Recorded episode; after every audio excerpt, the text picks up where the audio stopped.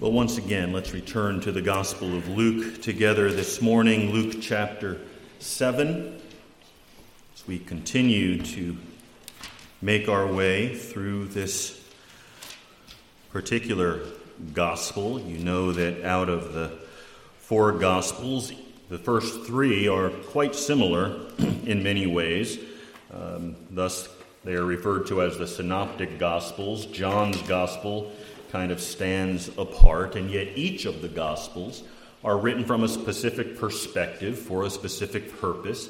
They are ordered in a particular way in order to accomplish those purposes. Each one shows Christ from a different viewpoint and emphasizes different things. And so this morning, as we come to Luke's Gospel, we are looking at verses 11 through 17.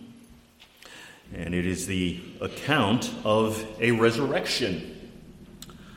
Let me begin reading with verse 11. Soon afterwards, he went, into, he went to a city called Nain, and his disciples were going along with him, accompanied by a large crowd. Now, as he approached the gate of the city, a dead man was being carried out, the only son of his mother, and she was a widow and a sizable crowd from the city was with her. When the Lord saw her, he felt compassion for her and said to her, Do not weep. And he came up and touched the coffin, and the bearers came to a halt. And he said, Young man, I say to you, arise. The dead man sat up and began to speak. And Jesus gave him back to his mother. Fear gripped them all, and they began glorifying God, saying, A great prophet has arisen among us, and God has visited his people. This report concerning him went out all over Judea and in all the surrounding district.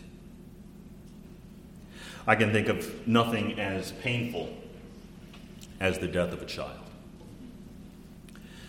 Only parents who have suffered that kind of a loss can tell the agony that they experience when they bury a son or daughter, what anguish they endure as they continue to lament everything that they have lost, everything that might have been. The Southern theologian Robert Dabney was away on church business when he learned that his beloved son had come down with a serious illness. The anxious father traveled all night to reach his son's bedside. Here's what happened next as Dabney relates it himself in a letter to his brother. He writes, We used prompt measures and sent early for the doctor who did not think his case was dangerous. But he grew gradually worse until Sunday when his symptoms became alarming and he passed away after great sufferings on Monday. A half hour before he died, he sank into a sleep which became more and more quiet until he gently sighed his soul away. This is the first death we have had in our family and my first experience of any great sorrow. I have learned rapidly in the school of anguish this week and am many years older than I was a few days ago. It was not so much that I could not give my darling up, but that I saw him suffer such pangs and then fall under the grasp of the cruel destroyer while I was impotent for his help. When the mighty wings of the angel of death nestle over your heart's treasures, and his black shadow broods over your home. It shakes the heart with a shuddering terror and a horror of great darkness. To see my dear little one ravaged, crushed, and destroyed, turning his beautiful liquid eyes to me and his weeping mother for help after his gentle voice could no longer be heard and to feel myself as helpless to give any aid, this tears my heart with anguish. When it comes to that kind of anguish and suffering, we wonder what comfort God has for grieving parents, what hope remains when the last breath has been taken. Luke gives us some answers. He does this by telling us what Jesus did for a mother after the tragic loss of her only son. In this story, we see the compassion of Christ. We see his power over death and the worship and the witness that they then inspire. Soon afterwards, he went to a city called Nain, and his disciples were going along with him, accompanied by a large crowd. Now, as he approached the gate of the city, a dead man was being carried out, the only son of his mother, and she was a widow. And a sizable crowd from the city was with her. Jesus had been in Capernaum. Jesus had been healing the sick.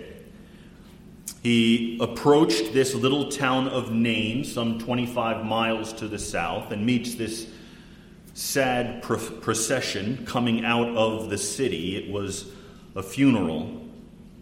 According to the custom of that time, the dead were buried outside of the city, usually at twilight on the same day that they died. There was no embalming process. It was very hot, arid climate. Things needed to be done quickly. Some of the people in the procession were musicians who would have been playing a mournful dirge on their flutes. Others would have been professional mourners, women who wept and wailed as a public expression of communal grief. And then there were all the people from the town who would have been there to pay their last respects. Together they would go and lay this son in a rocky tomb. As we picture this scene, we're reminded, of course, of the tragedy of the human condition. We ourselves have gone out to bury our dead, not walking out of the city, perhaps, but driving in a long line of cars behind a hearse. This is our common sorrow, and it is all because of sin. God gave us life, but we chose to sin, and in choosing to sin, we have come under judgment. The wages of sin being death. If there had never been any sin, there would never be any death, any funerals, any tears. But sin came into the world through one man, and death through sin, and so death spread to all men because all sinned. That's the source of all of our sorrow. As Luther wisely said, when you hear of death, you must think not only of the grave and the coffin and of the horrible manner in which life is separated from the body and how the body is destroyed and brought to naught, but you must think of the cause by which man is brought to death, and without which death and that which accompanies it would be impossible, namely, sin and the wrath of God on account of sin.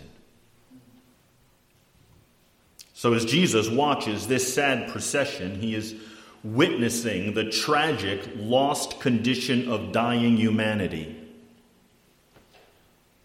It would have taken only a few minutes for him to size up the situation.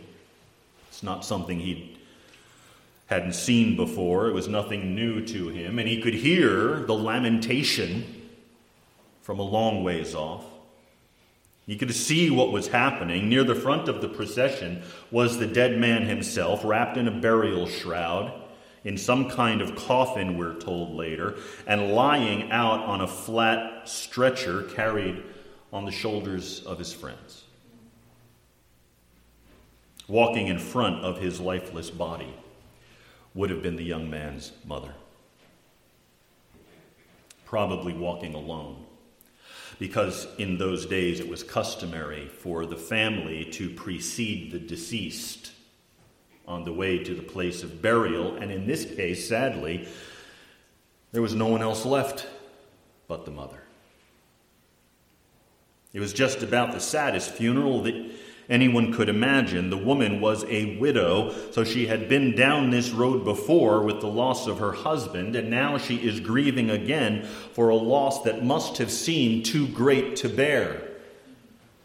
The dead man was her only son, and now she has no one left to protect her or to provide for her.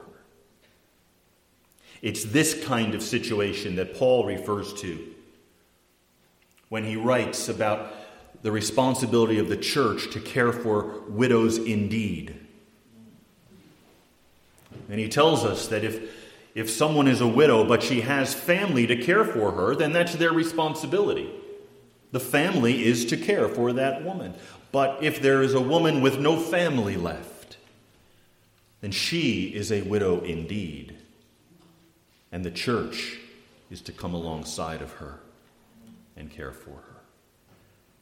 This woman was a widow indeed.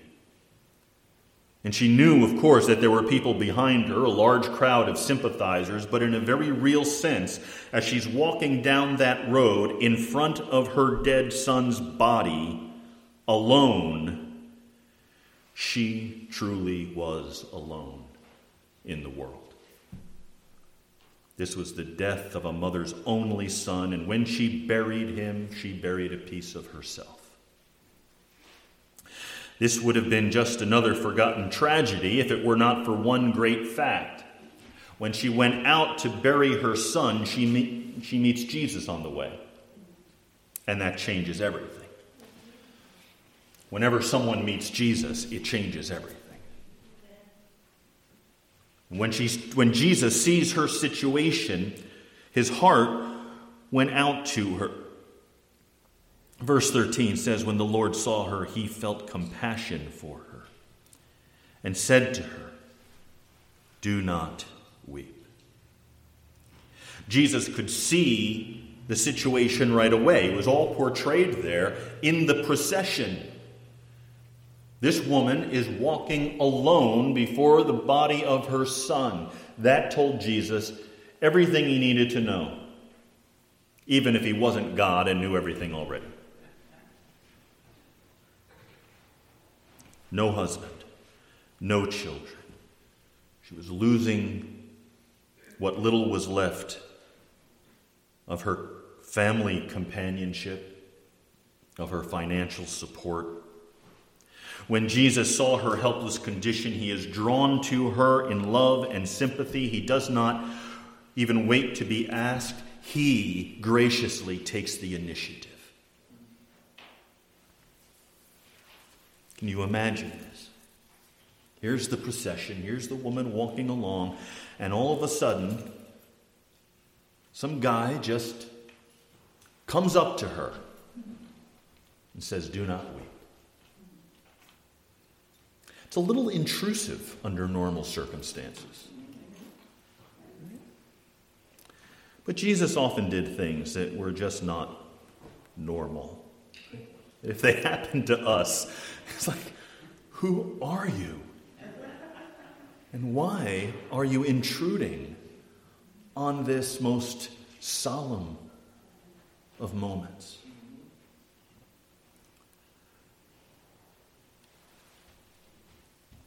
There are some who would rather not come anywhere close to one who is grieving or hurt in other ways.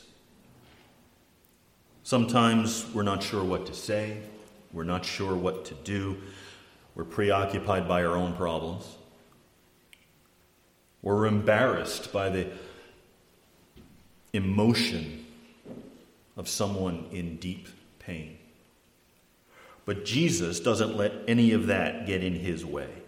The word Luke uses to describe his response is a word of passionate feeling, an intense word for a gut response of loving sympathy for someone else's pain. He felt compassion for her. In the depths of his own being, he felt her suffering. This is how Jesus always responds to people who are suffering. It's how he responded at the tomb of Lazarus when he met Mary and Martha. It's how he responded to the people of Jerusalem in their helpless condition. It's how he responded to his own mother while he hung on the cross. And you would think, all right, if anybody has an excuse for not being too concerned about someone else, it's someone who's hanging on the cross, about to die. And yet Jesus looks upon his mother and commits her to the care of the Apostle John. You read through the Gospels and you can't help but see it. Jesus seems to go out of his way to strike up conversations with the suffering and the grieving. And since Jesus was not caught up in his own concerns, he was fully and selflessly able to enter into the suffering of others. And he cares the same way for us. Luke has included this story in his gospel so that we would know the compassion of Christ in our own sorrow. The same Jesus who reached out to the widow of Nain reaches out to us when we feel helpless in the face of suffering, in the face of all of these things which life throws at us. The God of the universe, our Lord and Savior Jesus Christ, has compassion for his people. He knows our suffering. He remembers our losses. He hears our anguish. And when he does, his heart goes out to us as it went out to this widow. Surely he has borne our griefs and carried our sorrows. This promise is for anyone grieving the death of a loved one, mourning the loss of a friendship, lamenting days that are lost and gone forever. Jesus cares for every suffering soul. And so he says, Blessed are those who mourn, for they shall be comforted. And Jesus is the one who comforts. And then he makes good on his promise by coming to us in this comfort which he brings. So we go to him with our troubles, knowing that in his loving heart there is room enough for every sorrow that we carry, for everything that drives us to our knees in grief as we cry out to him. He can take it. This is what Jesus is doing as he comes to this woman on the road. And as we experience the compassion of Christ for ourselves, we're called to imitate Jesus in this way. We're called to share that compassion with others. Paul wrote to the Corinthians, you'll remember, and told them that God comforts us in all our affliction. And he says he does it for a purpose. Now, God does everything for multiple purposes.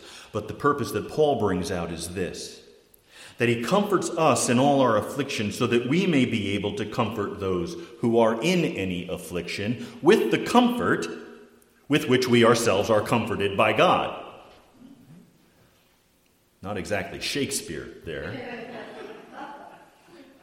But if you take your time, you get what he's saying. God comforts us so we can comfort others. But notice we're not comforting others with our own comfort, we're comforting them with the comfort that God gives. Having experienced that comfort in the midst of our pain and our suffering and our grief, we can then come alongside someone else and say, Let me tell you what Jesus has done for me, because he'll do the same for you. so, the comfort we receive is the comfort we're called to give. And when we give it, we are following the example of our Lord. To be like Christ is to be drawn to people who suffer, to have an instinctive compassion for the one who is buried beneath grief and sorrow. It means giving them the freedom to grieve without presuming to tell them how they ought to feel. It means showing them that the Savior who died did so so that he might come to them as the risen one, as the mediator, as the one who brings with him everything that they need. Jesus had more to offer the widow of Nain than merely his sympathies, of course. He felt compassion for her, he expressed that. But there was more. He told her not to go on weeping, but if that were all that he had done for her, it would have been a pretty insensitive kind of thing. Can you imagine coming to such a woman saying, What are you crying about? Stop crying. Jesus could say that because Jesus could do something about the source of her tears. She had just lost her only son. Tears were appropriate, after all. It is the overflow of grief. It is how God designed us so that we're not keeping everything in. We sorrow and we grieve, and it manifests itself in tears. It's a release valve. People who have something to cry about ought to go ahead and cry. But this situation is different. Jesus had good reason to tell this woman to dry her tears because he spoke in the expectation of what he was going to do next. He went beyond caring for her grief to doing something about it, conquering the death that caused her sorrow. As Jesus began to work his miracle, he makes this dramatic gesture. He came up and touched the coffin, and the bearers came to a halt. And he said, Young man, I say to you, arise. All right, if it's not bad enough, coming to this woman and telling her not to cry, this had to be an amazing shock to everyone who was there. This, it seems, wasn't whispered. Jesus spoke with a commanding voice, and everyone heard him. Here he is touching the place of the dead, which for anyone else would have made them ceremonially unclean, according to the Mosaic law. But Jesus is the Lord of life, and therefore he is not corrupted or contaminated by death. On the contrary, Jesus has the divine authority to keep death in its place A dramatic confrontation is taking place here at the front of that funeral procession. It's a collision between life and death. An unstoppable force meeting a seemingly immovable object. The grieving had come out to bury their dead, but when the funeral met Jesus, death had to stop in its tracks.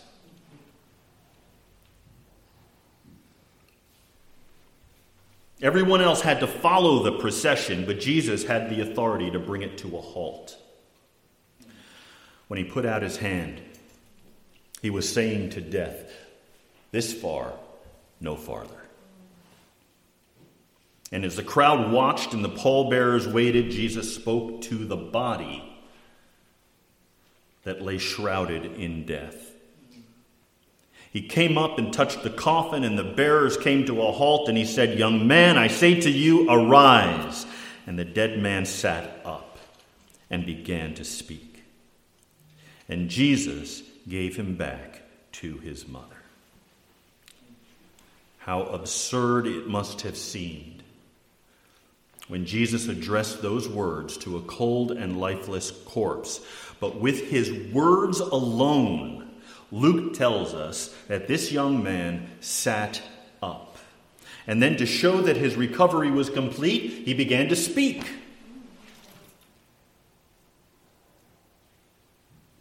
And what would you give to know what he said? First thing that comes to my mind Hi, Mom. I... We're not told, though, because that's not the point.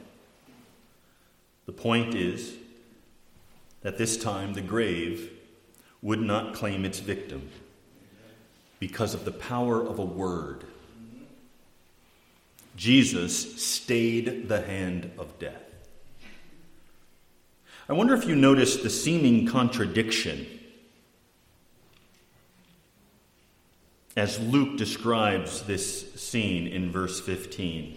It's really quite absurd. Luke says that the dead man sat up and began to speak. The dead man sat up. Dead men don't sit up. You probably knew that without me telling you. But dead men don't sit up. What nonsense. But is it? When one understands that Jesus is the resurrection and the life, then a dead man sitting up is the furthest thing from nonsense. With Christ's death, you find an un- neither an unstoppable force nor an immovable object. It is simply, as Paul said, Death is the last enemy to be overcome. Death in the resurrection of Jesus, which this is clearly foreshadowing, death is swallowed up in victory. In Christ, death is overcome. In Christ, we have the death of death. What a demonstration of divine power. Jesus did not raise the dead by prayer like the prophets Elijah had done and Elisha, but simply by the power of his own command. When Jesus spoke, the dead obeyed, just as we see in John's Gospel when he was at the tomb of Lazarus. To perform this miracle, Jesus had to summon the young man's soul from the place of the dead. He had to reunite his body with his soul and all of this required supernatural power power over the visible and the invisible, over the body and the soul, over life and death. Here we see proof, wrote J.C. Ryle, that the Prince of Peace is stronger than the King of Terrors, and that though death, the last enemy, is mighty, he is not so mighty as the sinner's friend. Of course, there are always some who want to cast doubt on Jesus and his miracles, especially when it comes to raising the dead. But Luke is a sober medical observer, and he was also a careful historian. And all Luke does is stick to the facts. There's no ornate description of what's going on, no flowery language. Luke just lays out the facts. And the facts were that this young man was really and truly dead. Everyone knew it. Death was very close in the first century. It wasn't hidden away in hospitals and nursing homes. It took place often and right in front of you. People knew what dead looked like. This man was dead. And it was between his death and his burial that Jesus raised him up. There are three miracles like this in the Gospels this account of the son of the widow of Nain, the account of the daughter of Jairus, and of course, the raising of Lazarus in Bethany. In each case, there were plenty of witnesses. The event was widely reported. As the Christian apologist Quadratus wrote to the Emperor Hadrian only about a century after this, the persons who were healed and those who were raised from the dead by Jesus were not only seen when they were healed and raised, but were always present also afterwards. And not merely during the time that the Savior walked upon the earth, but after his departure also, they were still there for a considerable time, so that some of them lived even until our times. Now, eventually, all these people died, of course, but I wonder if you ever considered that. What does Lazarus do after he comes back from the dead? I mean, there's got to be some kind of celebrity status that goes along with that. I just, I, I cannot help but imagine that everyone who knows about it, everyone who hears about it, would want to go and talk to the guy. Tell me about it. What did you experience? Right? You, there are all these books about near death experiences, right? And that's, that's what everybody wants to know. These people continue to have a life for some period of time until they all eventually died again. This is the difference, of course, between the miracles that Jesus performed in the Gospels and his own resurrection from the dead. These people were not raised to glorified bodies, they were raised to the same body they died in. Which, you know, it's good. It's good to come back from the dead. It'd be much better if your body wasn't going to die again wasn't going to get sick anymore. Right? Was maybe better looking.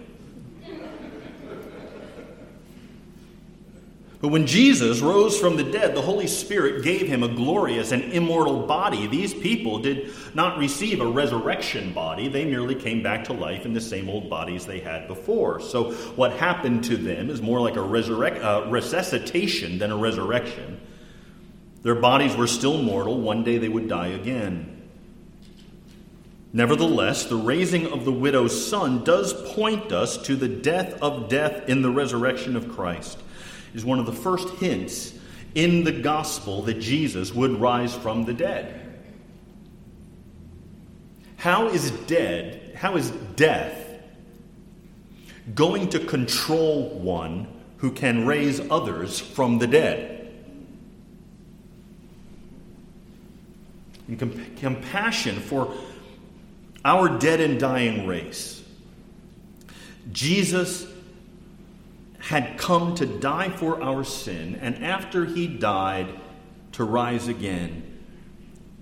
The miracle also shows that Jesus has the power to bring us back to life. He can do something more than simply show sympathy, He can give spiritual life to our dead souls. As we come to trust in Him. Now that He Himself has risen from the dead, Jesus has the power to grant us eternal life. His resurrection is the promise and the proof that one day we will rise as well. Earlier, I quoted from Robert Dabney, who wrote to his brother about the loss of his young son. What I read, however, was not all that Dabney wrote. After giving full expression to his anguish, Dabney went on to write this Our parting is not for long. This spoiled and ruined body will be raised, and all its ravished beauties more than repaired. Our little boy, we hope and trust, is now a ransomed spirit. This is a hope inexpressible and full of glory as I stand by the little grave and think of the poor ruined clay within that was a few days ago so beautiful, my heart bleeds. But as I ask, where is the soul whose beams gave that clay all its beauty and preciousness? I triumph. Has it not already begun with an infant voice, the praises of my Savior? He is in Christ's heavenly house and under his guardian love. Now I feel, as never before, the blessedness of the redeeming grace and divine blood, which have ransomed my poor babe from all the sin and death he inherited through me. That's the hope of every believer. Through the crucifixion of Jesus Christ, we have the forgiveness of sin. And through the resurrection of Jesus Christ, we have the hope of eternal life. We know for sure that when we die, God will receive our souls unto himself, and on the last day, he will raise our bodies as well. On that great day, we will be reunited with all the people we love in Christ. There is a clear indication of this in the gospel. Luke tells us that after Jesus raised the young man from the dead, he gave him back to his mother. And that word gave is a reminder that life after death is a free gift from God. It is Christ who had the authority to give that son back to his mother. Without this detail, the story would be incomplete. Remember that it was because of his compassion for the mother that Jesus got involved in this situation to begin with. He was sensitive to her suffering. So when Jesus brought the young man back to life, he restores him to his mother's arms.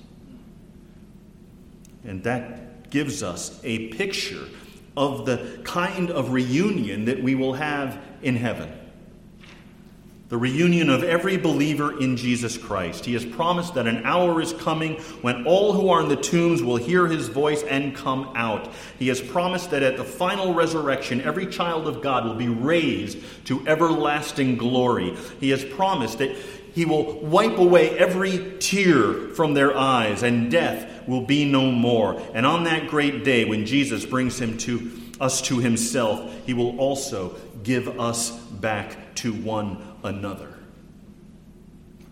Who is there that you have lost in Christ? You will see them again. In this story, the Savior's sympathy with the, sorrowing and his absolute divine power over the invisible spirit world are gloriously revealed. We see him here as the loving comforter, we see him as the victor over death, we see him as the reuniter of separate, separated loved ones. What he did here for this widowed mother and her son, he will one day do for all the faithful in a perfect and final form.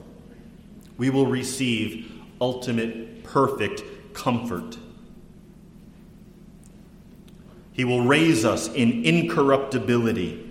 He will reunite us with the ones we love who have gone on before in Christ.